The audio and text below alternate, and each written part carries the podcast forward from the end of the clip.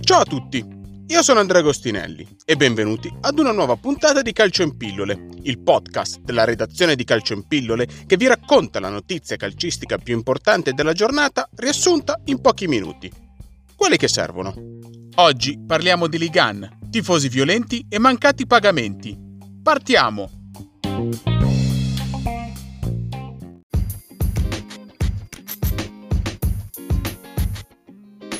L'allenatore dell'Olympique Marsiglia, André Villas-Boas, nella giornata di ieri ha rassegnato le proprie dimissioni. Giustificando la propria decisione in conferenza stampa, Villas-Boas ha affermato che ci sono state delle divergenze con la società in sede di calciomercato.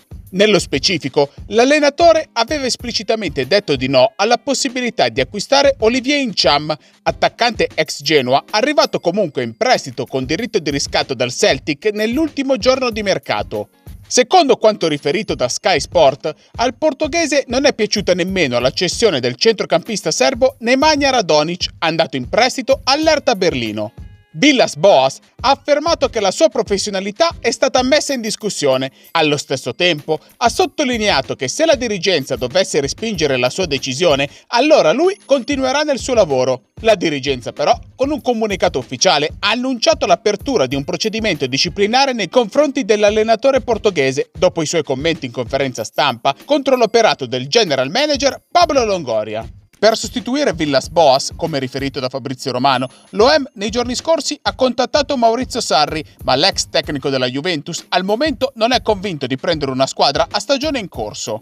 Sempre in conferenza stampa, Villas Boas ha dichiarato che i fatti avvenuti sabato non c'entrano nulla con le sue dimissioni. Il riferimento è a quanto avvenuto lo scorso 30 gennaio, quando un centinaio di tifosi del Marsiglia ha preso d'assalto il centro di allenamento lanciando petardi e fumogeni per protestare contro il presidente Jacques-Henri Eyraud, che nella ricostruzione di Giulia Zonca per la stampa è colpevole di non aver investito e di ignorare l'identità del club. L'assalto ha prodotto 7 feriti e 25 persone in stato di fermo e ha anche provocato il rinvio della partita contro il Ran a sole 3 ore dal calcio d'inizio. Il Marsiglia viene da 4 sconfitte consecutive e attualmente è al nono posto in campionato, a 10 punti dalla zona Champions.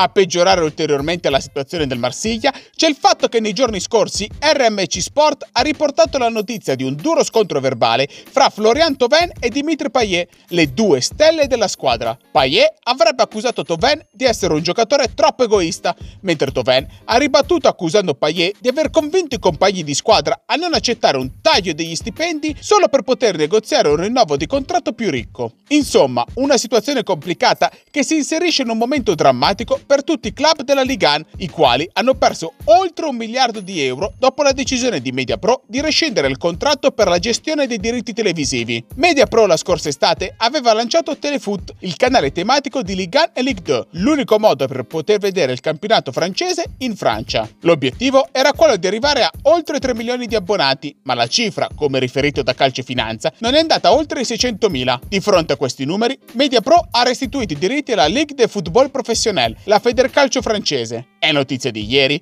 che la stessa Federcalcio non è riuscita a rivendere i diritti televisivi per il ciclo triennale 2020-2024. L'obiettivo minimo era quello di incassare almeno 300 milioni di euro a stagione, ma le offerte presentate da Amazon, Eurosport e Dazon sono state tutte al di sotto di questa cifra.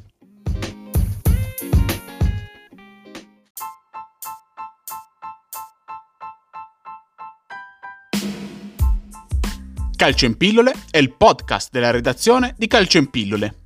Seguiteci sui social oppure sul nostro sito calcioinpillole.com per tutti gli aggiornamenti su questa e altre notizie dal mondo del calcio.